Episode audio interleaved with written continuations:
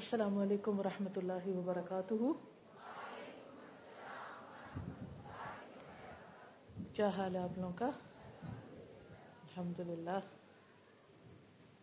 نحمده ونصلی علی رسولہ الکریم، اما بعد فاعوذ باللہ من الشیطان الرجیم، بسم اللہ الرحمن الرحیم، رب اشرح لی صدری ویسر لی امری واحلل عقدۃ من لسانی یفقہوا قولی۔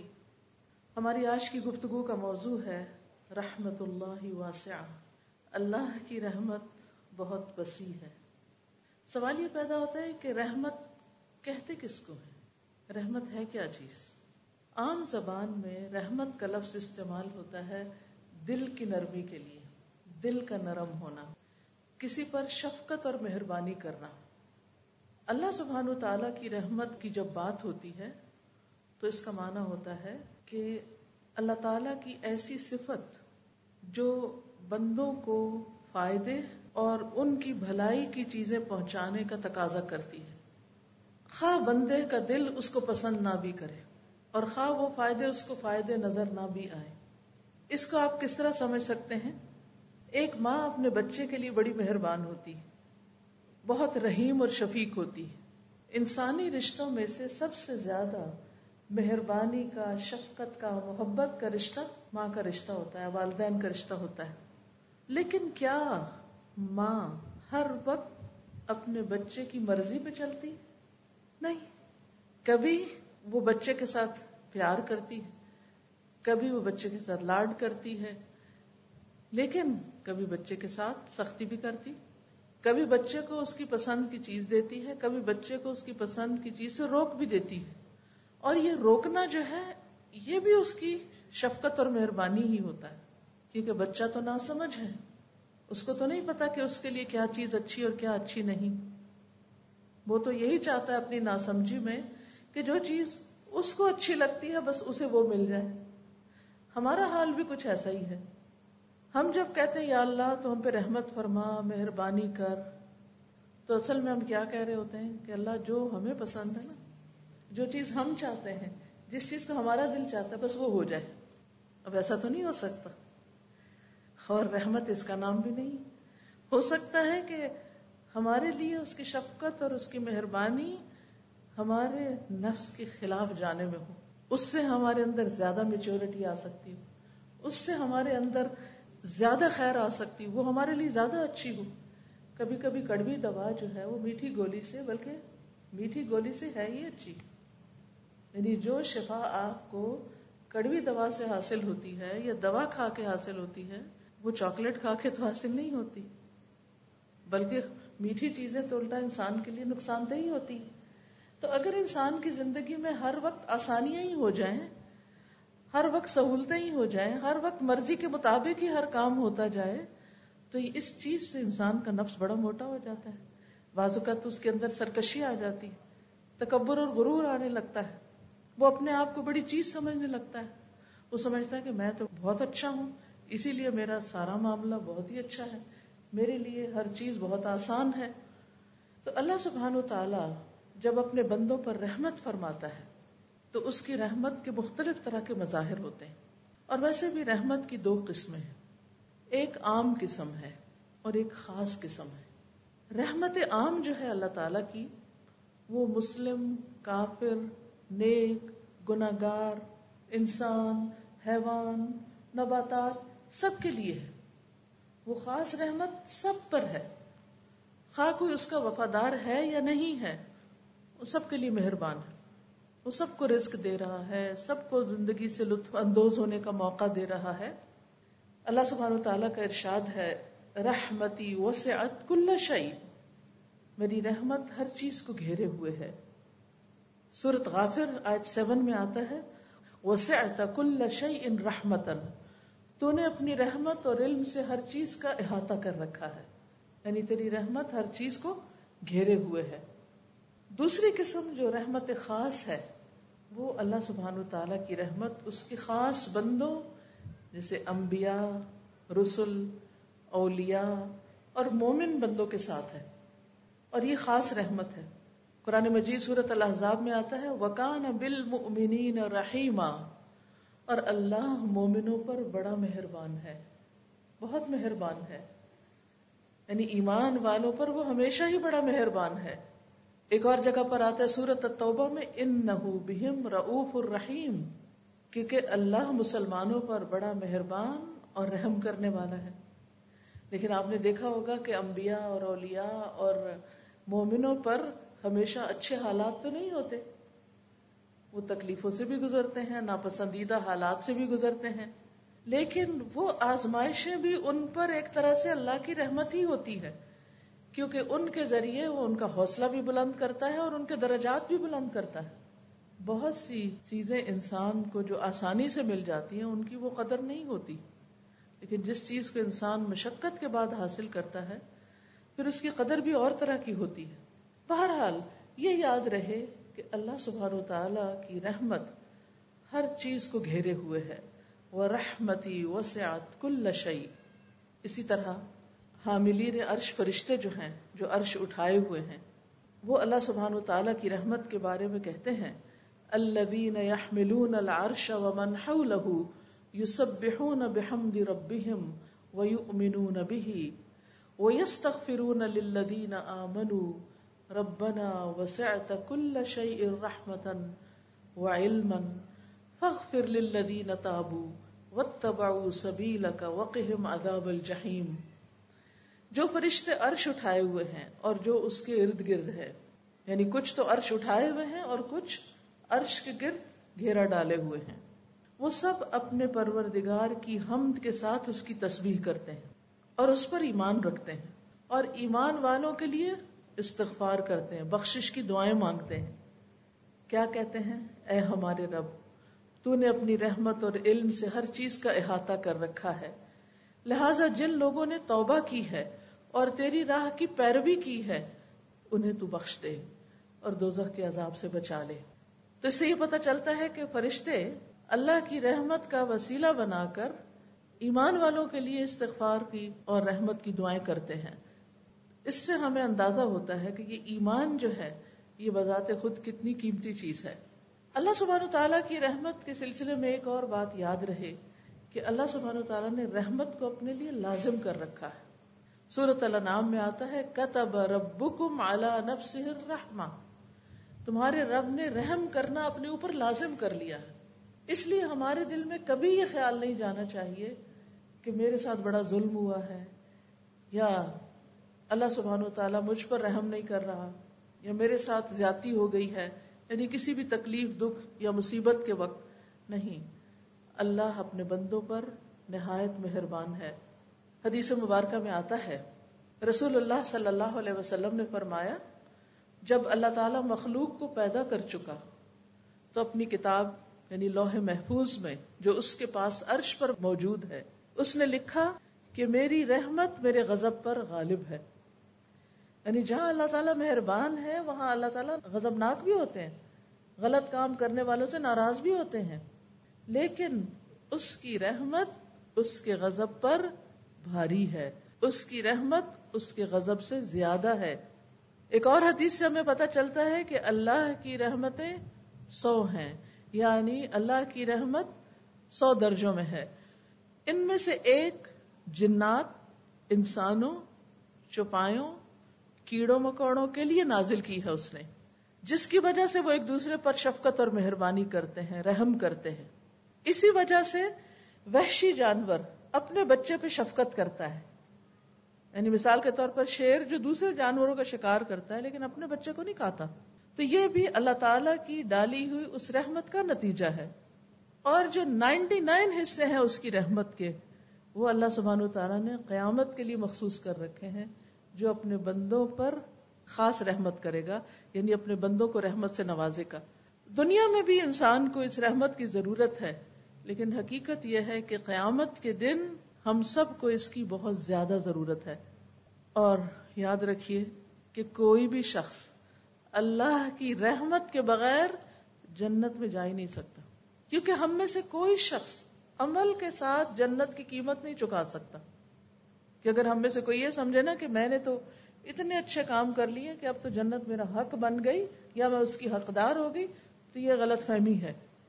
ہم میں سے کوئی بھی جنت کا حقدار نہیں ہے. یہ اللہ کی رحمت ہے کہ وہ ہمیں اپنی رحمت سے اس میں داخل کرے. اور جنت کا ایک نام بھی رحمت رکھا ہے اللہ نے. اللہ تعالیٰ فرماتے ہیں انتی رحمتی، تو میری رحمت ہے. ارحم بکی من اشاء، تیرے ذریعے میں رحمت کروں گا جس پر میں چاہوں گا. تو اللہ تعالیٰ جس پر چاہتا ہے رحمت فرماتا ہے. لیکن یہ ہمیشہ یاد رہے کہ اللہ کی رحمت بہت وسیع ہے. رسول اللہ صلی اللہ علیہ وسلم نے فرمایا، اور یہ صحیح مسلم کی روایت ہے، اللہ نے آسمان اور زمین کی پیدائش کے دن، یعنی جس دن آسمان اور زمین بنے تھے، اس دن سو رحمتوں کو پیدا کیا تھا. ہر رحمت آسمان اور زمین کے درمیانی خلا کے برابر ہے، اتنی زیادہ ہے. یعنی زمین سے لے کر آسمان تک یہ جو خالی جگہ آپ کو نظر آتی ہے، اس میں سے ہر رحمت، یعنی سو جو رحمتیں ہیں ان میں سے ہر رحمت اتنی زیادہ ہے جس سے زمین سے آسمان تک کی ساری خلا بھر جائے. اس سے آپ اس کی رحمت کی وسعت کا اندازہ لگا سکتے ہیں. جب ہم کہتے ہیں نا رحمت اللہ واسعہ، جب آپ نے اس لیکچر کا ٹائٹل سنا ہوگا یا پڑھا ہوگا تو آپ سوچ رہے ہوں گے کہ اچھا اللہ کی رحمت وسیع ہے، کتنی وسیع، تو اس کا ہم اندازہ نہیں کر سکتے. لیکن اس کی وسعت کا اندازہ، ہماری عقل جو ہے وہ مادی چیزوں کو دیکھ کے بات زیادہ سمجھتی ہے، تو ہمیں سمجھانے کے لیے بتائے گئے کہ اتنی زیادہ ہے جیسے زمین اور آسمان کے درمیان کی خلا کی جگہ ہے. اور اس میں سے ایک رحمت جو ہے ان نائنٹی نائن میں سے، جن میں سے ہر ایک اتنی دفعہ، نہیں اس کو نائنٹی نائن سے ملٹی پلائی مزید کر لیں، ان میں سے بس صرف ایک حصہ زمین پر اتارا گیا ہے، جس کی وجہ سے جانور، پرندے، چرندے، انسان، حیوان، یہ سارے آپس میں ایک دوسرے سے محبت کرتے ہیں. یہ جو ہمارے دلوں میں انسانوں کے ساتھ شفقت، محبت اور رحمت کے جذبات ہیں، یہ بھی دراصل ہمارے ذاتی نہیں ہیں، یہ بھی اللہ کی دین ہے. اللہ دلوں میں ڈالتا ہے تو ہم دوسروں کے ساتھ شفقت کا معاملہ کرتے ہیں. ورنہ آپ دیکھیں کہ ہمارے اندر ہمارے نفس کا شر بھی ہے، شیطان کے وسوسے بھی ہیں، اور انسان چھوٹی چھوٹی باتوں پر جلد غضبناک بھی ہو جاتا ہے، ناراض بھی ہو جاتا ہے. ان وسوسوں کی وجہ سے بدگمان بھی بہت جلدی ہوتا ہے. لیکن اللہ سبحانہ و تعالیٰ کی جو رحمت ہے، جس بندے پر ہو جائے پھر اس کے اندر نرمی بھی آ جاتی، اس کے اندر برداشت آ جاتی، اس کے اندر حسن زن آ جاتا ہے، وہ دوسروں کا خیر خواہ ہو جاتا ہے، وہ دوسروں کے ساتھ شفقت اور محبت کا سلوک کرتا ہے. اور یہ سارا دراصل اس پر اللہ کا انعام ہوتا ہے کہ جس کی بنا پر وہ دوسروں میں یہ نرمی بانٹ رہا ہوتا ہے. یہ اللہ کی دین ہوتی ہے، یعنی اللہ کی رحمت ہوتی ہے اس پر. اور جن کے ساتھ وہ کر رہا ہوتا ہے ان پر بھی اصل میں اللہ ہی کی رحمت ہوتی ہے کہ ان کو اس رحمت میں سے ایک حصہ ملتا ہے، اس محبت میں سے ایک حصہ ملتا ہے. ورنہ کس کی مجال اور کس کی توفیق کہ کوئی کسی کے ساتھ رحمت اور مہربانی کا سلوک کرے اور یہ رحمتیں اور محبتیں بانٹتا پھرے. یہ انسانوں کے بس کی بات نہیں، یہ بھی سراسر اس کی محبت ہی کی وجہ سے ہے، اس کی رحمت کی وجہ سے ہے. لیکن یہ صرف کیا ہے؟ ایک فیصد، ایک حصہ. فیصد کا مطلب ہوتا ہے ون پرسینٹ، یعنی سو رحمتوں میں سے ون پرسینٹ، جس کی وجہ سے یہ ہم سب ایک دوسرے کے ساتھ شفقت اور مہربانی کا سلوک کرتے ہیں. اور جیسے ایک اور حدیث میں آتا ہے کہ اسی سبب سے جانور اپنا کھر اپنے بچے سے اٹھا لیتا ہے، اس پر رحمت کرتے ہوئے اور اس بات سے ڈرتے ہوئے کہ اس کو کہیں کوئی نقصان نہ پہنچ جائے. تو وہ بھی دراصل اللہ سبحانہ و تعالیٰ کی ڈالی ہوئی رحمت ہوتی ہے اس جانور کے دل کے اندر، جس کی وجہ سے وہ اپنے بچے کے ساتھ نرمی کا سلوک کر رہا ہوتا ہے. پھر اسی طرح ایک اور حدیث کے الفاظ میں آتا ہے، یہاں تک کہ گھوڑا اپنے بچے پر پاؤں نہیں مارتا. ویسے تو کوئی اس کے قریب جائے نا تو گدھا یا گھوڑا یا دلتی مارتا ہے تو اس کے قریب نہیں آتا، لیکن وہ اپنے بچے کو نہیں مارتا. کیوں نہیں مارتا؟ کیونکہ اللہ نے اس کے بچے کے لیے اس کے اندر ایک شفقت اور رحمت رکھی ہے. تو یاد رکھیے کہ جو شخص اللہ کی رحمت کو جان لے اور اس کو پہچان لے، وہ کبھی بھی اللہ کی رحمت سے مایوس نہیں ہوتا، اس کے اندر پھر مایوسی نہیں آتی.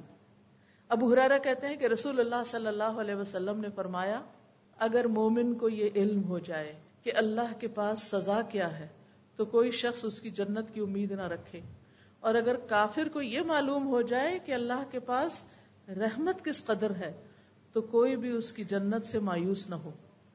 اس سے بھی اندازہ لگایا جا سکتا ہے کہ اللہ کی رحمت اگر اس کو انسان پہچان لے تو انسان کے اندر کتنی خوشی بھر جائے. پھر اسی طرح یہ ہے کہ اللہ سبحانہ و تعالیٰ کی رحمت جو ہے وہ قیامت کے دن جو ہوگی وہ اللہ کے نافرمانوں پر بھی ہوگی، اسی وجہ سے ان کی بخشش ہوگی، رحمت نہ ہو تو بخشش ہی نہیں ہو سکتی۔ جب ہم کہتے ہیں یا اللہ تو رحم کر دینا، اس کا مطلب ہے کہ ہم قابل تو نہیں بخشش کے یہ جنت کے، لیکن تو ہم پر رحم فرما دینا۔ اسی لیے جو شخص لا الہ الا اللہ کہہ دیتا ہے اور اللہ کو مان لیتا ہے، اگر اس کی ساری زندگی گناہوں میں گزرتی اور توبہ کیے بغیر مر جاتا ہے اور قیامت کے دن وہ جہنم میں چلا جاتا ہے، تو بھی جب اللہ تعالیٰ ان پر اپنی رحمت کا ارادہ کرے گا تو ان کو جہنم سے نکال لے گا اور انہیں جہنم میں بھی موت دے دے گا۔ پھر سفارش کرنے والے ان کی سفارش کریں گے اور وہ ہر آدمی اپنے دوستوں کو نکال کے لے جائے گا، یعنی جو نیک دوست جنت میں پہنچے ہوں گے وہ جہنم میں جانے والے اپنے دوستوں کو نکال لیں گے کہ جو جہنم کی تکلیف سے ایک طرح سے مر چکے ہوں گے۔ پھر اللہ سبحانہ و تعالیٰ ان لوگوں کو ایک خصوصی نہر میں، جس کا نام نہر حیا یا حیوان یا حیات یا نہر جنت ہوگا، یہ مختلف نام آتے ہیں اس نہر کے مختلف جگہوں پر، تو اس نہر میں وہ غسل کریں گے، اللہ ان کو اس میں ڈالے گا اور ایسے اگ آئیں گے جیسے سیلاب کے بہاؤ میں دانا اگاتا ہے، یعنی دوبارہ سے ان کے جسم ایک طرح سے پیدا ہوں گے۔ ایک اور حدیث سے پتہ چلتا ہے کہ ان کے جسموں پر جلنے کے نشان پھر بھی ہوں گے، جو جنت میں جائیں گے تو لوگ پہچان جائیں گے اور ان کو جہنمیون کے نام سے پہچانیں گے کہ یہ وہ لوگ ہیں جو جہنم میں جانے کے بعد جنت میں پہنچے، لیکن اتنے گناہ کر کے سزا بھگت کے پھر بھی جو جنت میں جائیں گے تو اللہ کی رحمت سے ہی جائیں گے، ورنہ اگر اللہ تعالیٰ رحمت نہ کرے تو وہیں پر ہی پڑے رہیں۔ تو ہم سب کو یہ بات یاد رکھنی چاہیے کہ اللہ سبحانہ و تعالیٰ کی رحمت تو بہت وسیع ہے، لیکن ہم اس کے لیے کیا کر رہے ہیں، ہم اس کی رحمت کو کتنا پکارتے ہیں۔ پھر اسی طرح آپ دیکھیں ایک حدیث میں آتا ہے کہ اللہ سبحانہ و تعالیٰ جب یعنی جنت والوں کو جنت میں بھیج دیں گے، جہنم والے جہنم میں چلے جائیں گے، پھر اسی طرح انبیاء علیہ السلام شفاعت کریں گے، محمد صلی اللہ علیہ وسلم شفاعت کریں گے اور کچھ لوگوں کو جہنم سے نکال لیا جائے گا، پھر مومنوں کی شفاعت ہوگی۔ جب سارے شفاعت کر چکیں گے تو اس کے بعد ارحم الراحمین کے علاوہ کوئی اور نہ بچے گا، فرشتے بھی شفاعت کر گئے، انبیاء نے بھی کر دی اور مومنوں نے بھی کر دی، سب نے اپنے اپنے شفاعت کے ذریعے لوگوں کو جہنم سے نکلوا لیا، اب صرف ارحم الراحمین باقی رہ گئے۔ آپ دیکھیں اللہ سبحانہ تعالیٰ کے ساتھ رحیم، رحمان اور پھر ارحم الراحمین، یعنی سب رحم کرنے والوں میں سے بڑھ کے رحم کرنے والا۔ اب کیا ہوگا، اللہ سبحانہ تعالیٰ ایک مٹھی بھر آدمیوں کو جہنم سے نکالیں گے، یہ وہ آدمی ہوں گے جنہوں نے کبھی کوئی بھلائی نہ کی ہوگی، جن کے اندر کوئی خیر نہیں ہوگی، یہ لوگ جل کے کوئلہ ہو چکے ہوں گے۔ اللہ تعالیٰ ان کو ایک نہر میں ڈالیں گے جو جنت کے دروازوں پر ہوگی، جس کو نہر الحیا کہا گیا، اور اس میں اتنی جلدی تر و تازہ ہوں گے جس طرح دانا پانی کے بہاؤ میں کوڑے کچرے کی جگہ پر اگ آتا ہے، یعنی وہ بظاہر دیکھنے میں وہ گندی سی چیز نظر آتی لیکن ایک دم اس میں سے گرین پودا نکل آتا ہے، تو ایسے ہی یہ بھی نکل آئیں گے موتیوں کی طرح چمکتے ہوئے، ان کی گردنوں میں سونے کے پٹے پڑے ہوئے ہوں گے، جن کی وجہ سے پھر ان کو جنت والے پہچان لیں گے اور ان کے بارے میں کہیں گے کہ یہ اتقاء اللہ ہیں، یہ اللہ کے آزاد کردہ بندے ہیں جنہیں اللہ نے صرف اپنی رحمت کی بنا پہ بغیر کسی عمل کے جنت میں داخل کیا، بغیر کسی عمل کے وہ جنت میں داخل ہوں گے۔ لیکن اب سوال یہ پیدا ہوتا ہے کہ وہ کون خوش نصیب ہوں گے کہ جو اس مٹھی کے اندر آ جائیں گے اور وہ پھر آزاد ہو جائیں گے جہنم سے۔ تو اس سے آپ اندازہ لگائیں کہ اللہ سبحانہ وتعالیٰ ہمیں دنیا میں اپنی رحمت کی طرف دعوت دیتا ہے، جنت کی طرف بلاتا ہے، واللہ یدعو الی دار السلام، دار السلام کی دعوت دیتا ہے، اللہ کے سلامتی کے گھر کی طرف آ جاؤ، جہنم سے بچنے کی بات کرتا ہے۔ لیکن اس کے باوجود لوگ ہیں کہ اپنے نفس کے ہاتھوں مجبور ہو کر یا لوگوں اور سوسائٹی کے ہاتھوں مجبور ہو کر اللہ کو ناراض کرنے کے کام کرتے رہتے ہیں۔ پھر بھی اگر مرنے سے پہلے بھی توبہ کر لیں تو دروازہ کھلا ہے توبہ کا، یہ بھی اس کی رحمت ہے۔ اب دیکھیں ہمارے ساتھ کوئی دو سے چار دفعہ زیادتی کر جائے نا، ہم معاف نہیں کرتے اس کو، ہم نہیں معاف کریں گے اس کو، چلے زبان سے بھی کہہ دینا معاف کیا، دل میں ضرور رکھیں گے، پھر کہتے ہیں دل سے نہیں نکال پاتے، کیا کریں ہم تو اتنے کمزور ہیں نا۔ لیکن دوسری طرف آپ دیکھیں کہ ارحم الراحمین جو ہے اللہ سبحانہ تعالیٰ جو ہے وہ کس کس طرح بندوں کو نکالتا ہے اس سے، وہ یہ نہیں چاہتا کہ بندے جہنم میں جلیں، وہ قطن نہیں یہ چاہتا، اس نے ہر دور میں پیغمبر بھیجے, لوگوں کو عقل دی, فطرت پہ پیدا کیا, ہر ایک کو مسلمان پیدا کیا, سارے اسباب مہیا کیے, سوچ سمجھ دی, کان آنکھ دل دیے کہ لوگ غور کریں, اپنے رب کو پہچانیں. لیکن سارے طریقوں کے باوجود اگر لوگ پھر بھی نہیں اس راستے پر آتے اور تب بھی وہ جہنم میں چلے جاتے ہیں, تو اللہ سبحانہ وتعالیٰ اپنی رحمت کے ساتھ ان کو وہاں سے بھی نکالے گا. اس سے اندازہ کریں کہ اللہ تعالیٰ کتنا مہربان ہے. اور یہ یاد رکھیے کہ ہم میں سے ہر شخص اللہ کی رحمت کا محتاج ہے, ہم سب کو اس کی ضرورت ہے, کیونکہ وَرَحْمَتُ رَبِّكَ خَيْرٌ مِّمَّا يَجْمَعُونَ, تیرے رب کی رحمت بہتر ہے ہر اس چیز سے جسے لوگ جمع کر رہے ہیں. یعنی کسی کے پاس سب کچھ بھی ہو دنیا میں جو وہ چاہتا ہے, تو بھی کم ہے اس رحمت کے مقابلے میں جو اللہ کی طرف سے اس پر آتی ہے, کیونکہ انسان کو اس رحمت کی ہرس ہونی چاہیے, اس کی دعا کرنی چاہیے, اور اس کو حاصل کرنے کے لیے انسانوں کے ساتھ مہربانی کرنی چاہیے, کیونکہ ارحموا من فی الارض یرحمکم من فی السماء, تم ان پر رحم کرو جو زمین میں ہے, تم پر وہ رحم کرے گا جو آسمانوں میں ہے. یعنی اگر تم چاہتے ہو کہ اللہ تم پر مہربان ہو, تم پر رحمت کرے, تو پھر تم کیا کرو, زمین والوں پر مہربانی کرو. وہ شعر بھی ہے نا, کرو مہربانی تم اہل زمین پر, خدا مہربان ہوگا عرش بری پر. یعنی اگر تم مہربانی کرو گے دوسروں کے ساتھ تو تم پر بھی رحم کیا جائے گا. لہذا جو انسان یہ چاہتا ہے کہ اس کو اللہ کی رحمت مل جائے, وہ اللہ کی رحمت پا لے, اسے چاہیے کہ وہ دوسروں کے ساتھ مہربان ہو جائے. پھر اسی طرح اللہ سبحانہ و تعالیٰ اگر رحمت کر دے تو کوئی روک نہیں سکتا, اور اگر اللہ اپنی رحمت بند کر دے تو کوئی اور دینے والا بھی نہیں ہے. قرآن مجید میں آتا ہے ما یفتح اللہ للناس من رحمت فلا ممسک لها وما یمسک فلا مرسل له من بعده وهو العزیز الحکیم. جو کچھ اللہ لوگوں کے لیے رحمت میں سے کھول دے اسے کوئی بند کرنے والا نہیں, یعنی جس پر اللہ اپنی رحمت نشاور کر دے اسے کوئی روک نہیں سکتا, اور جو بند کر دے اس کے بعد اسے کوئی کھولنے والا نہیں, وہی سب پر غالب اور کمال حکمت والا ہے. یاد رکھیے یہ اللہ ہی کی رحمت ہے کہ ہم زندہ ہیں, یہ اللہ کی رحمت ہے کہ اس نے ہمیں مسلمان بنایا, یہ اللہ کی رحمت ہے کہ اس نے ہمیں قرآن دیا ہے. قل بفضل اللہ وبرحمته فبذلك فلیفرحوا هو خیر مما یجمعون. قرآن کا ملنا, قرآن کا سمجھنا, قرآن سے محبت کا ہونا, یہ سب بھی دراصل اللہ کی رحمت ہوئی ہے ہم پر, کہ اس نے ہمیں اس راستے پر لگا دیا, کہ ہمیں اس کا شوق دے دیا کہ ہم اس کی کتاب کو پڑھیں. اور یہ بھی حقیقت ہے کہ یہ اللہ کی رحمت ہی ہے جو انسان کو گمراہی سے بچاتی ہے, جو انسان کو خسارے سے بچاتی ہے, کیونکہ ایک جگہ پر آتا ہے فلولا فضل اللہ علیکم ورحمتہ لکنتم من الخاسرین. اگر اللہ کا فضل اور اس کی رحمت نہ ہوتی تو تم خسارہ پانے والوں میں شامل ہو جاتے, یعنی تم نقصان سے بچ نہیں سکتے تھے. اسی طرح اللہ سبحانہ وتعالیٰ کی رحمت ہی ہے جو انسان کو اس کے اپنے نفس کے شر سے بچاتی. یعنی ہم میں سے ہر انسان کے اندر نفس ہے, اور نفس کا ایک شر بھی ہے. قرآن مجید میں آتا ہے وما ابرئ نفسی ان النفس لامارۃ بالسوء الا ما رحم ربی. یعنی انسان اپنے نفس کے شر سے بھی کب بچ سکتا ہے, جب اللہ کی رحمت ہوتی. اسی لیے فلا تزکو انفسکم, اپنے آپ کو پاکیزہ مت کہو. ہم یہ نہیں کہہ سکتے کہ ہمارے اندر بڑی خیر خوبی ہے, ہم بڑے نیک پاک ہیں, یا ہمارا تزکیہ ہو چکا ہے. نہیں, یہ اللہ ہی کی رحمت ہوتی ہے کہ انسان صحیح رستے پہ چلتا ہے اور نفس کی شرارتوں سے بچ جاتا ہے. اللہ کی رحمت ہی انسان کو شیطان کی پیروی سے بچاتی, شیطان کے اتباع سے بچاتی. ولولا فضل اللہ علیکم ورحمتہ لَاتَّبَعْتُمُ الشَّيْطَانَ إِلَّا قَلِيلًا.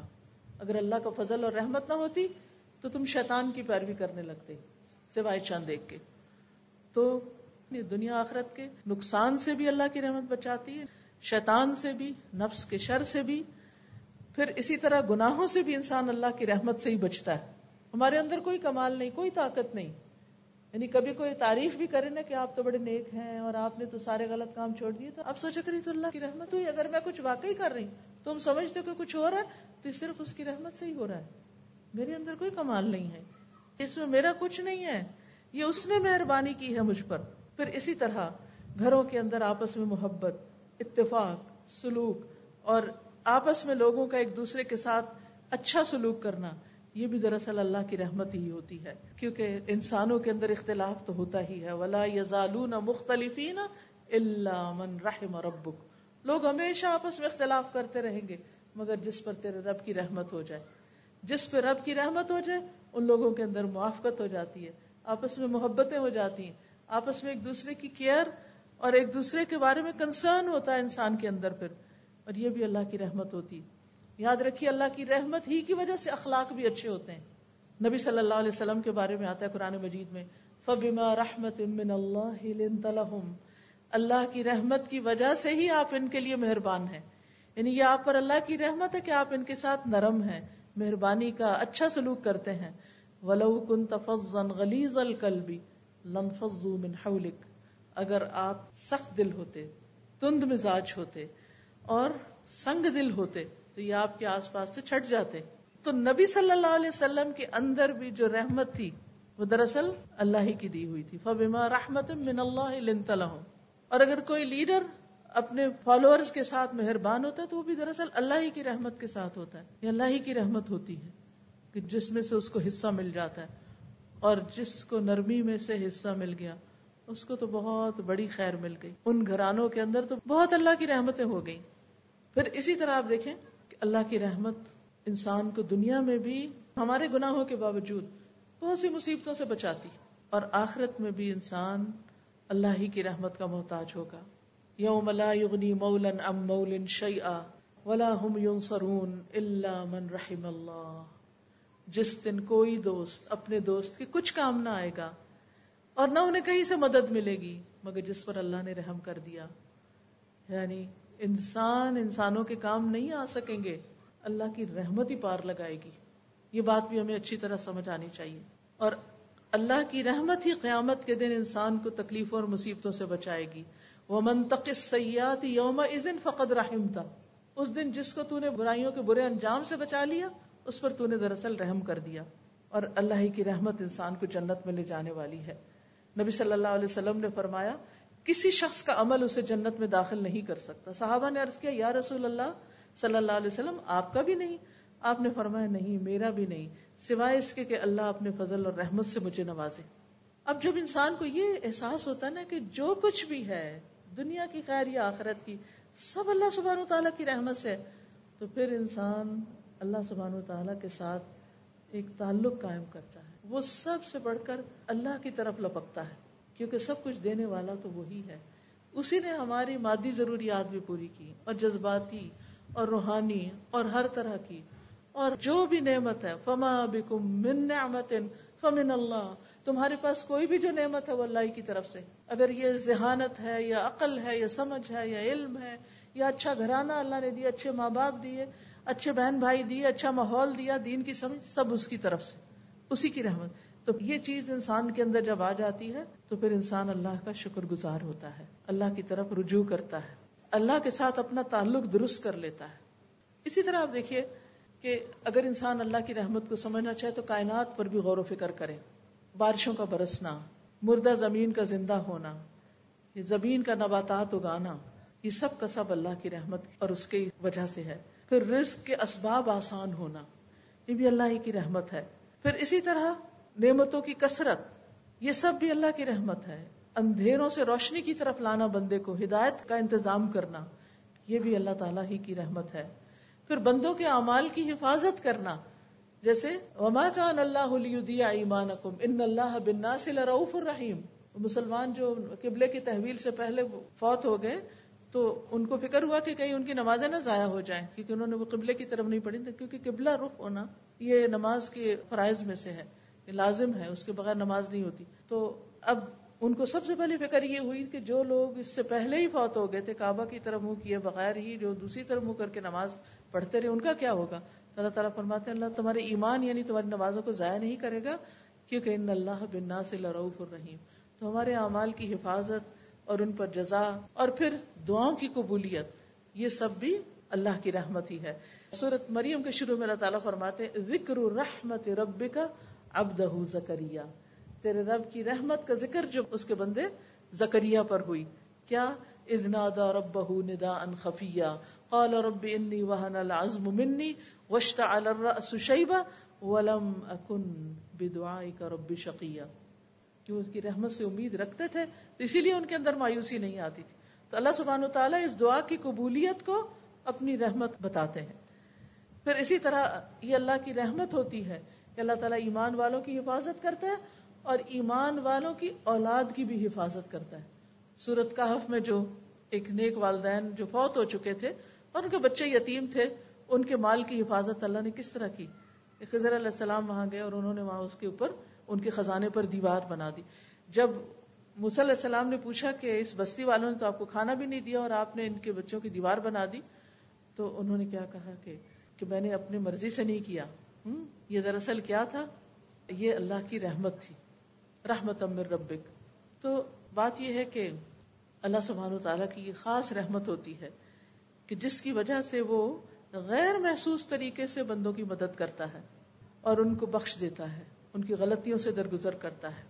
لیکن اب سوال یہ پیدا ہوتا ہے کہ ہم اللہ کی رحمت کو کیسے حاصل کریں، اپنی طرف کیسے متوجہ کریں، ہم کیا کام کریں کہ جس سے اللہ کی رحمت آئے ہم پر. اس میں سب سے پہلی چیز ایمان ہے، ایمان لانا اور ایمان کو درست رکھنا اور ایمان پر جم کے رہنا، ایمان کی مضبوطی، یہ انسان کو اللہ کی رحمت کا مستحق بناتا ہے. قرآن مجید سورۃ النساء میں اللہ تعالیٰ فرماتے ہیں فَأَمَّا الَّذِينَ آمَنُوا وَاعْتَصَمُوا بِهِ فَسَيُدْخِلُهُمْ فِي رَحْمَةٍ مِّنْهُ. اب جو لوگ اللہ پر ایمان لے آئے اور انہوں نے کتاب کو مضبوطی سے تھاما، وَاعْتَصَمُوا بِهِ، یا اللہ کو اپنا سہارا بنایا، فَسَيُدْخِلُهُمْ فِي رَحْمَةٍ مِّنْهُ، وہ اپنی طرف سے ان کو رحمت سے نوازے گا، ان کو اپنی رحمت میں داخل کرے گا. پھر اسی طرح توحید پر جمے رہنا. جب کچھ بچے ایک بستی سے نکل کر غار کی طرف گئے تھے اپنے ایمان کو بچانے کے لیے، تو انہوں نے کیا کہا تھا؟ فَأْوُوا إِلَى الْكَهْفِ يَنْشُرْ لَكُمْ رَبُّكُمْ مِنْ رَحْمَتِهِ، کہ تم اس غار کی طرف پناہ لے لو، اللہ تم پر اپنی رحمت نازل فرمائے گا، رحمت نچھاور کر دے گا، رحمت کھول دے گا. تو اس سے بھی یہ پتہ چلتا ہے کہ جب انسان ایمان پر استقامت اختیار کرتا ہے، پختگی اختیار کرتا ہے، تو اس پر بھی اللہ کی رحمت ہوتی ہے. پھر اسی طرح جو شخص اللہ کے عذاب سے ڈرتا ہے، اس پر اللہ کی رحمت ہوتی ہے، کیونکہ اللہ کے عذاب سے ڈرنا ہم سب کے لیے ضروری ہے. یعنی رحمت ہمیں اللہ کے عذاب سے بے خوف نہ کر دے. یعنی جتنی بھی اللہ کی رحمت ہے لیکن اس کا جو عذاب ہے اس سے ڈرنا چاہیے اور اپنے گناہوں سے ڈرنا چاہیے. تو جو انسان ڈرتا رہتا ہے نا، اس پر اللہ کی رحمت ہو جاتی ہے. پھر اسی طرح اللہ سے دعائیں کرنا، وَادْعُوهُ خَوْفًا وَطَمَعًا ان رحمت اللہ قریب من المحسنین. اللہ کی رحمت قریب ہے محسنین کے. یعنی جب انسان کوئی نیک کام کرتا ہے اور پھر دعا کرتا ہے تو اس کی دعا قبول ہوتی ہے، اس پر اللہ کی رحمت آتی ہے. پھر اللہ اور اس کے رسول کی اطاعت کرنے والوں پر اللہ کی رحمت آتی ہے. وَأَطِيعُوا اللَّهَ وَأَطِيعُوا الرَّسُولَ لَعَلَّكُمْ تُرْحَمُونَ، اور اللہ کی اطاعت کرو اور اس کے رسول کی اطاعت کرو تاکہ تم رحم کیے جاؤ، تم پہ رحم کیا جائے. پھر اسی طرح قرآن کو پڑھنا اور اس پر عمل کرنا. قرآن مجید میں آتا ہے وَهَذَا كِتَابٌ أَنزَلْنَاهُ إِلَيْكَ مُبَارَكٌ فَاتَّبِعُوهُ وَاتَّقُوا لَعَلَّكُمْ تُرْحَمُونَ. پھر قرآن کو غور سے سننا، یعنی مبارک کتاب کی پیروی کرنا، اللہ سے ڈرنا رحمت لاتا ہے. پھر جو شخص فَإِذَا قُرِئَ الْقُرْآنُ فَاسْتَمِعُوا لَهُ وَأَنصِتُوا لَعَلَّكُمْ تُرْحَمُونَ. جب قرآن پڑھا جا رہا ہو تو چپ ہو جاؤ، غور سے سنو تاکہ تم پہ رحم کیا جائے.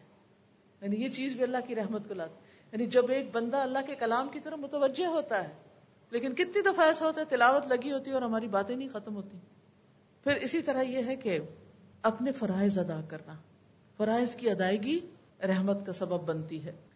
نیک عمل، فَأَمَّا الَّذِينَ آمَنُوا وَعَمِلُوا الصَّالِحَاتِ فَيُدْخِلُهُمْ رَبُّهُمْ فِي رَحْمَتِهِ ذَلِكَ هُوَ الْفَوْزُ الْمُبِينُ.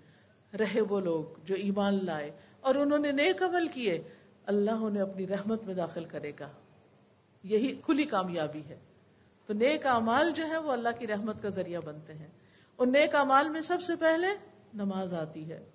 حدیث میں آتا ہے کہ جب تم میں سے کوئی شخص نماز کے لیے کھڑا ہوتا ہے تو اللہ کی رحمت اس کی طرف متوجہ ہو جاتی ہے. سبحان اللہ. یعنی نماز سب سے بہترین ذریعہ ہے اللہ کی رحمت کو اپنی طرف متوجہ کرنے کا. اسی وجہ سے ہم دیکھتے ہیں کہ نبی صلی اللہ علیہ وسلم جب ان پر کوئی تکلیف آتی تو وہ کیا کرتے تھے، کوئی پریشانی آتی تھی تو کیا کرتے تھے، فوراً نماز کی طرف دوڑتے تھے. فَزِعَ إِلَى الصَّلَاةِ. تاکہ اللہ کی رحمت کو متوجہ کر سکیں. پھر اسی طرح نوافل پڑھنا، خصوصاً عصر سے پہلے کی چار رکعتیں، ان کے بارے میں حدیث میں آتا ہے رحم اللہ امرأ صلی قبل العصر اربعا، اللہ اس شخص پر رحمت فرمائے جو عصر سے پہلے چار رکعتیں پڑھے. اب یہ نہ تو فرض ہے نہ ہی سنت مؤکدہ ہے، لیکن اگر کوئی شخص پڑھتا ہے تو اللہ کی رحمت کو اپنی طرف متوجہ کرتا ہے. اسی طرح رات کا قیام، اور گھر والوں کو نماز کے لیے جگانا، تو جگانے والا شوہر ہو یا بیوی ہو، اس کے بارے میں حدیث میں آتا ہے اللہ اس شخص پہ رحم کرے جو رات کو اٹھے اور نماز پڑھے اور اپنی بیوی کو جگائے، اور اللہ اس عورت پر رحم کرے جو اٹھے اور نماز پڑھے اور پھر شوہر کو بھی جگائے. اس سے یہ پتہ چلتا ہے کہ اپنے گھر والوں کو نیکی کا حکم دینا، ان کو نیکی میں تعاون دینا اور ان کو نیکی کے راستے پر لگانا، یہ بھی رحمتیں لاتا ہے. پھر نماز کے بعد مصلے پہ بیٹھے رہنا، ذکر اذکار کرنا، دعا کرنا، یہ بھی اللہ کی رحمت کا سبب بنتا ہے. اور ایسے شخص کے لیے جب تک اس کا وضو نہ ٹوٹے اور وہ ذکر کرتا رہے، فرشتے دعا کرتے ہیں، کہتے ہیں اللہم اغفر لہ وارحمہ، اللہ اس کی بخشش فرما، اللہم ارحمہ، اللہ اس پہ رحم فرما، یعنی فرشتے اس کے لیے رحمت کی دعائیں کرتے ہیں. پھر اسی طرح اللہ کے راستے میں نکلنا، اللہ کے راستے میں ہجرت کرنا، دین کے کام کے لیے نکلنا، وہ لوگ بھی اللہ کی رحمت کے امیدوار ہیں. پھر اسی طرح جان و مال سے اللہ کے راستے میں جہاد کرنا، اللہ کا قرب پانے کے لیے صدقہ کرنا، یہ جو صدقہ ہے یہ بھی اللہ کی رحمت کو متوجہ کرتا ہے، قرب الہی کا ذریعہ ہوتا ہے. پھر اسی طرح اللہ کا ذکر، کیونکہ نبی صلی اللہ علیہ وسلم نے مسلمان خواتین کو اپنے دور کی فرمایا اپنے اوپر لا الہ الا اللہ، تسبیح اور تقدیس لازم کر لو، غافل نہ رہا کرو کہ رحمت الہی کو فراموش کر دو. یعنی تمہارا ذکر کرنا ایک طرح سے رحمت لاتا ہے، تو اگر تم نے اس کو چھوڑ دیا تو رحمت کو بھول جاؤ گی. اکٹھے ہو کر، مل بیٹھ کر قرآن کا پڑھنا پڑھانا، ذکر کا کرنا، یہ بھی اللہ کی رحمت لاتا ہے. لا يقعد قوم يذكرون الله عز وجل الا حفتهم الملائكه وغشيتهم الرحمه، جو لوگ اللہ کے ذکر کے لیے بیٹھے ہوتے ہیں فرشتے انہیں گھیر لیتے ہیں، رحمت انہیں ڈھانپ لیتی ہے. پھر اسی طرح استغفار کرنا، لولا تستغفرون اللہ لعلکم ترحمون، پھر توبہ اور اصلاح کرنا، مصیبتوں پر صبر کرنا، انا للہ و انا الیہ راجعون پڑھنا، اولئک علیہم صلوات من ربہم و رحمہ، جو انا للہ پڑھتا ہے اور تکلیف کے وقت صبر کرتا ہے اس پر رب کی نوازشیں ہوتی ہیں، رب کی رحمت آتی ہے اور رب اس کو تھام لیتا ہے. اس لیے کسی کی بھی قریبی، عزیز، پیارے کی وفات پر صبر جو ہے یہ اللہ کی رحمت کا سبب بنتا ہے، خصوصاً بچے کی وفات پر، کیونکہ ماں کا دل ہوتا ہے نا اس بچے کے اندر، جب بچہ فوت ہوتا ہے اور ماں صبر کرتی ہے اور الحمدللہ کہتی ہے تو اللہ تعالیٰ فرشتوں کو حکم دیتا ہے کہ اس کے لیے ایک گھر بناؤ جس کا نام کیا رکھو، بیت الحمد. اسی طرح دوسروں کو معاف کرنا، دوسروں کو معاف کرنے والوں پر بھی اللہ کی رحمت آتی ہے. پھر اسی طرح دوسروں پر رحم کرنا، حدیث میں آتا ہے انما یرحم اللہ من عباده الرحماء، اللہ تعالیٰ اپنے بندوں میں سے ان بندوں پہ رحم کرتے ہیں جو دوسرے بندوں کے ساتھ رحم کرتے ہیں. یعنی اگر ہم بندوں کے ساتھ مہربانی کریں گے تو اللہ تعالیٰ ہم پر مہربانی کرے گا. اسی طرح ایک حدیث میں آتا ہے رسول اللہ صلی اللہ علیہ وسلم نے فرمایا اس ذات کی قسم جس کے ہاتھ میں میری جان ہے، اللہ اپنی رحمت کا مستحق رحم دل بندے کو ہی بناتا ہے. تو صحابہ نے کہا ہم میں سے ہر کوئی رحم کرتا ہے. آپ نے فرمایا نہیں، یہ نہیں کہ اپنے دوست کے حق میں رحم دل بن جاؤ، بلکہ تمام لوگوں پہ رحم کرنا ہوگا. یہ بڑا اہم قاعدہ ہے، کیونکہ عموماً کیا ہوتا ہے کہ ہم اپنے رشتہ داروں، اپنے پیاروں، اپنے دوستوں کے لیے تو بڑے مہربان ہوتے ہیں، لیکن جس سے ہمارا کوئی تعلق واسطہ نہیں اس کے ساتھ ہم بعض اوقات بد اخلاقی بھی برت جاتے ہیں. ہم سوچتے ہیں یہ کون سا ہمیں کچھ جانتا ہے، اس کے ساتھ جو چاہے ہم کریں. نہیں، جس کو جانتے ہیں اس کے ساتھ بھی اور جس کو نہیں جانتے اس کے ساتھ بھی. پھر پرندوں اور جانوروں پہ رحم کرنا. آپ کو معلوم ہوگا کہ ایک عورت نے ایک بلی کو باندھ کے مار دیا تھا اور کھانا بھی نہیں دیا، تو کیا ہوا اس کے ساتھ؟ صرف اس بلی کو مارنے کی وجہ سے اللہ سبحانہ تعالیٰ نے اس کو جہنم میں پھینکا. تو جانوروں پر بھی رحم بڑا ضروری ہے. نبی صلی اللہ علیہ وسلم نے فرمایا جس نے رحم کیا اگرچہ چڑیا کو ذبح کرنے کا معاملہ ہو، چڑیا کیا کر سکتے ہو تمہارے ہاتھوں میں پکڑی ہوئی ہے، جس نے رحم کیا اگرچہ چڑیا کو ذبح کرنے کا معاملہ ہو، اللہ قیامت کے دن اس پہ رحم فرمائے گا. پھر اسی طرح ایک شخص نے کہا اللہ کے رسول میں بکری ذبح کرتا ہوں اور اس کے ساتھ شفقت کرتا ہوں، یعنی اس کو پانی پلا کے، اس پہ ہاتھ پھیر کے، اس کو اچھی طرح لٹا کے، کیونکہ بعض ہوتے ہیں نا ڈانٹ ڈپٹ گالیاں دیتے دیتے وہ ذبح کر دیتے ہیں، جانوروں کے ساتھ سختی کرتے ہو نہیں. اس نے کہا کہ میں بکری ذبح کرتا ہوں اور اس کے ساتھ شفقت کرتا ہوں. تو آپ نے فرمایا اگر تو نے بکری کے ساتھ شفقت کی تو اللہ تعالیٰ تجھ پہ رحم فرمائے گا. کوئی نہیں ہمیں دیکھ رہا ہوتا، اللہ تو دیکھ رہا ہوتا ہے نا کہ ہم کس کے ساتھ کیا معاملہ کرتے ہیں. اسی طرح خرید و فروخت کے وقت، رکشے ٹیکسی والے کے ساتھ معاملہ کرتے وقت، قرض کے لین دین کے وقت، قرض کا تقاضا کرتے وقت، نبی صلی اللہ علیہ وسلم نے فرمایا اللہ ایسے شخص پر رحم کرے جو بیچتے وقت، خریدتے وقت اور تقاضا کرتے وقت نرمی سے کام لیتا ہے. پھر مسلمانوں کے درمیان صلح کرا دینا، آپس میں لوگوں کو جوڑنا، یہ بھی رحمت کا باعث بنتا ہے. امر بالمعروف اور نہی عن المنکر کرنا، اس سے بھی رحمت آتی ہے. قرآن مجید میں آتا ہے المؤمنون والمؤمنات بعضهم اولیاء بعض یأمرون بالمعروف وینہون عن المنکر ویقیمون الصلاة ویؤتون الزکاة وَيُطِيعُونَ اللَّهَ وَرَسُولَهُ أُولَٰئِكَ سَيَرْحَمُهُمُ اللَّهُ إِنَّ اللَّهَ عَزِيزٌ حَكِيمٌ.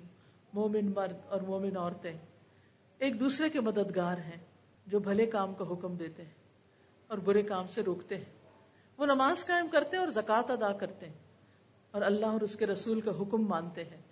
یہی لوگ ہیں جن پہ اللہ رحم فرمائے گا، یعنی ان کاموں سے بھی اللہ کی رحمت آتی. پھر اسی طرح جماعت سے جڑ کے رہنا، لوگوں کے ساتھ مل کے رہنا. حدیث میں آتا ہے وَالْجَمَاعَةُ رَحْمَةٌ وَالْفُرْقَةُ عَذَابٌ، جماعت رحمت ہے، یعنی آپس میں مل جل کے رہنا، مل کے کام کرنا، ٹیم ورک کا ہونا رحمت ہے، اور افتراق عذاب ہے. پھر عیادت کرنا کسی بیمار کی، جب تک انسان مریض کے پاس بیٹھتا ہے اسے اللہ کی رحمت ڈھانپ لیتی ہے. اسی طرح رمضان کا مہینہ رحمتوں کا مہینہ ہے. رمضان میں کیا ہوتا ہے؟ فتحت ابواب الرحمہ، رحمت کے دروازے کھول دیے جاتے ہیں، جہنم کے دروازے بند کر دیے جاتے ہیں. پھر نبی صلی اللہ علیہ وسلم کی احادیث کو لوگوں تک پہنچانا، یہ رحمت کا باعث بنتا ہے. نبی صلی اللہ علیہ وسلم نے دعا کی رحم اللہ امرأ سمع مقالتی، اللہ اس شخص پہ رحم فرما دے جس نے میری بات سنی. ایک اور جگہ آتا ہے سمع منی حدیثا، جس نے مجھ سے حدیث سنی فبلغه كما سمع، تو جیسی سنی ویسے پہنچا دی. فرب مبلغ اوعاله من سامع، کیونکہ کچھ ایسے ہیں جن کو پہنچائی جاتی ہے وہ سننے والوں سے زیادہ سمجھدار ہوتے ہیں. یعنی کچھ لوگ تو وہ تھے جنہوں نے نبی صلی اللہ علیہ وسلم سے ڈائریکٹ سنی، لیکن انہوں نے سن کے آگے جن کو سنائی انہوں نے اس میں سے کئی فقہی مسائل نکال لیے، بہت اور طرح سمجھا، اس کو بہت غور و فکر کیا، اس میں اس کی حفاظت کی، ان حدیثوں کو یاد کیا، ان پہ محنت کی. تو اس علم کو آگے سے آگے نسلوں تک پہنچانا جو ہے یہ بھی اللہ کی رحمت کو دعوت دیتا ہے. لیکن کچھ کام ایسے ہیں جو اللہ کی رحمت سے محروم بھی کرتے ہیں انسان کو، ان سے بچنے کی ضرورت ہے. سب سے پہلے تو اللہ کا انکار، یعنی کفر، پھر دوسروں پہ رحم نہ کرنا. حدیث میں آتا ہے من لا يرحم الناس لا يرحمه الله عز وجل، جو لوگوں کے ساتھ رحم نہیں کرتا اللہ بھی اس کے ساتھ رحم نہیں کرے گا. پھر اسی طرح آپ نے فرمایا رحمت سوائے بدبخت کے کسی سے نہیں چھینی جاتی، صرف بدبخت ہوتا ہے جو دوسروں پہ ظلم کرتا ہے. پھر اسی طرح بچوں کو پیار نہ کرنا، چھوٹوں سے شفقت نہ کرنا. پھر اسی طرح گھروں میں تصویریں اور کتے رکھنا، اس سے بھی رحمت نہیں آتی، رحمت کے فرشتے نہیں آتے اس میں. اور پھر آخر میں یہ کہ رحمت کے حصول کے لیے دعائیں بھی کرنی چاہیے. قرآن و سنت میں ہمیں کئی دعائیں ملتی ہیں جس سے ہم اللہ کی رحمت کو پکار سکتے ہیں. اور پھر رحمت کی دعا کرنے کے خاص مواقع بھی ہیں، جیسے نماز میں، اس میں آتا ہے اللہم اغفر لی ورحمنی، جیسے دو سجدوں کے بیچ میں. اسی طرح صبح و شام کے اذکار میں، بستر پر لیٹتے ہوئے ان امسکت نفسی فرحمہا، پھر مجلس میں بیٹھ کے مشکل حالات میں نبی صلی اللہ علیہ وسلم یہ کثرت سے پڑھتے تھے یا حی یا قیوم برحمتک استغیث. پھر پریشانی کے وقت اللہم رحمتک ارجو فلا تکلنی الی نفسی طرفۃ عین وَأَصْلِحْ لِي شَأْنِي كُلَّهُ لَا إِلَهَ إِلَّا أَنْتَ. پھر اسی طرح قرض کی ادائیگی کے لیے دعا، اس میں بھی رحمت کہ اللہ مجھ پہ رحم فرما. بارش کی دعا. پھر اسی طرح جب لوگوں کو دیکھیں کہ وہ سونا چاندی اکٹھا کر رہے ہیں تو اس وقت آپ اپنے لیے کیا دعا کریں کہ اللہ تو میرے لیے اپنی رحمت کو واجب کر دے. پھر اسی طرح دوسروں کو رحمت کی دعا دینی چاہیے کہ اللہ ان پہ رحمت کرے. سب سے پہلے کس کے لیے؟ والدین کے لیے. رب ارحمہما کما ربیانی صغیرا. اسی طرح جب سلام کرے تو السلام علیکم ورحمۃ اللہ کہیں, یعنی دوسروں کو رحمت کی دعا دیں. پھر چھینک مارنے پر کوئی چھینک مار کے الحمدللہ کہے تو اس کو جواب دیں یرحمک اللہ, اللہ تجھ پہ رحم فرمائے. پھر اسی طرح اگر کسی کے ہاں کھانا کھائیں تو میزبان کے لیے دعا کریں کہ اللہم اغفر لہم وارحمہم وبارک لہم فیما رزقتہم, کہ اللہ ان کو بخش دے, ان پہ رحم فرما, اور جو رزق تو نے انہیں دیا ہے اس میں ان کے لیے برکت پیدا کر دے. اسی طرح کسی سے کوئی فائدہ ہمیں پہنچے اس کو بھی دعا دیں کہ اللہ سبحانہ وتعالیٰ فلاں پہ رحم کرے, اس نے میرے ساتھ یہ بھلائی کی. کسی کو یاد کرتے ہوئے نبی صلی اللہ علیہ وسلم ام اسماعیل کا ذکر کرتے ہوئے فرماتے ہیں یرحم اللہ ام اسماعیل, اللہ ام اسماعیل پر رحم فرمائے. کسی کو نیک کام کرتے ہوئے دیکھیں تو اس کو رحمت کی دعا دیں. پھر اسی طرح کسی کی بات صحیح کرنی ہو, کسی کی غلطی ٹھیک کرنی ہو تو اس وقت بھی آپ کہ اللہ تم پہ رحم کرے, یا اللہ فلاں پہ رحم کرے, اور پھر اس کے بعد اس کا ذکر کریں. اسی طرح کبھی آپ کسی کا تعارف لینا چاہیں تو اس وقت بھی آپ یہ دعا کر سکتے ہیں کہ اللہ تعالیٰ آپ پہ رحمت فرمائے, آپ کا کیا نام ہے, یا جو بھی اس کا تعارف یا چیز معلوم کرنی ہے آپ نے. قبرستان کی زیارت کرتے وقت, میت کے لیے دعا کرتے وقت, یہ تمام مواقع ایسے ہیں جس میں انسان دوسروں کو رحمت کی دعا دیتا ہے. لیکن اپنے لیے جو دعائیں ہیں اب ہم سب اپنے لیے مانگتے ہیں. سبحان اللہ والحمد للہ ولا الہ الا اللہ واللہ اکبر ولا حول ولا قوة الا باللہ العلی العظیم. اللہم صل علی محمد وعلی آل محمد کما صلیت علی ابراہیم وعلی آل ابراہیم انکا حمید مجید. اللہم بارک علی محمد وعلی آل محمد کما بارکت علی ابراہیم وعلی آل ابراہیم انکا حمید مجید. رب اغفر وارحم وانت خیر الراحمین. اے میرے رب تو مجھے بخش دے اور مجھ پہ رحم فرما, اور تو ہی سب رحم کرنے والوں سے اچھا رحم کرنے والا ہے. ربنا آمنا فاغفر لنا وارحمنا وانت خیر الراحمین. انی مسنی الضر وانت ارحم الراحمین. انت ولینا فاغفر لنا وارحمنا وانت خیر الغافرین. ربنا ظلمنا انفسنا وان لم تغفر لنا وترحمنا لنکونن من الخاسرین. واعف عنا واغفر لنا وارحمنا وارحمنا وارحمنا انت مولانا فانصرنا على القوم الكافرين. ربنا لا تزغ قلوبنا بعد إذ هديتنا وهب لنا من لدنك رحمة إنك أنت الوهاب. على الله توكلنا ربنا لا تجعلنا فتنة للقوم الظالمين ونجنا برحمتك من القوم الكافرين. رب اوزعني ان اشكر نعمتك التي انعمت علي وعلى والدي وان اعمل صالحا ترضاه وادخلني برحمتك في عبادك الصالحين وادخلنا برحمتك في عبادك الصالحين. اللهم انا نسألك من فضلك ورحمتك فانه لا يملكها الا انت. رب ارحمهما كما ربياني صغيرا. یا حیو یا قیوم برحمتک نستغیث.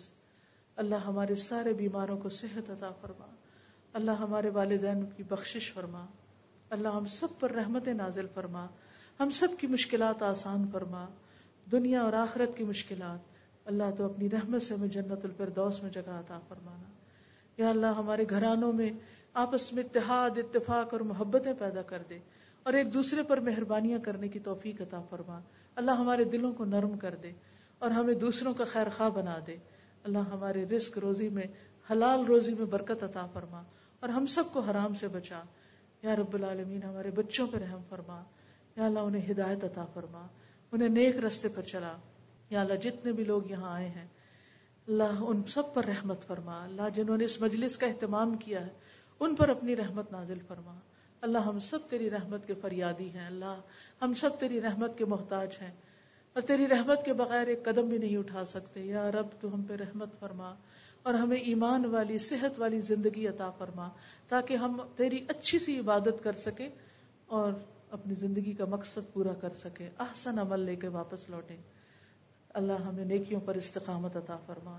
ربنا تقبل منا انک انت السمیع العلیم وتب علینا انک انت التواب الرحیم وصلی اللہ تعالی علی خیر خلقہ محمد وعلی آلہ واصحابہ واہل بیتہ اجمعین برحمتک یا ارحم الراحمین. الہی آمین. سبحانک اللہم وبحمدک اشہد ان لا الہ الا انت استغفرک واتوب الیک. السلام علیکم ورحمۃ اللہ وبرکاتہ.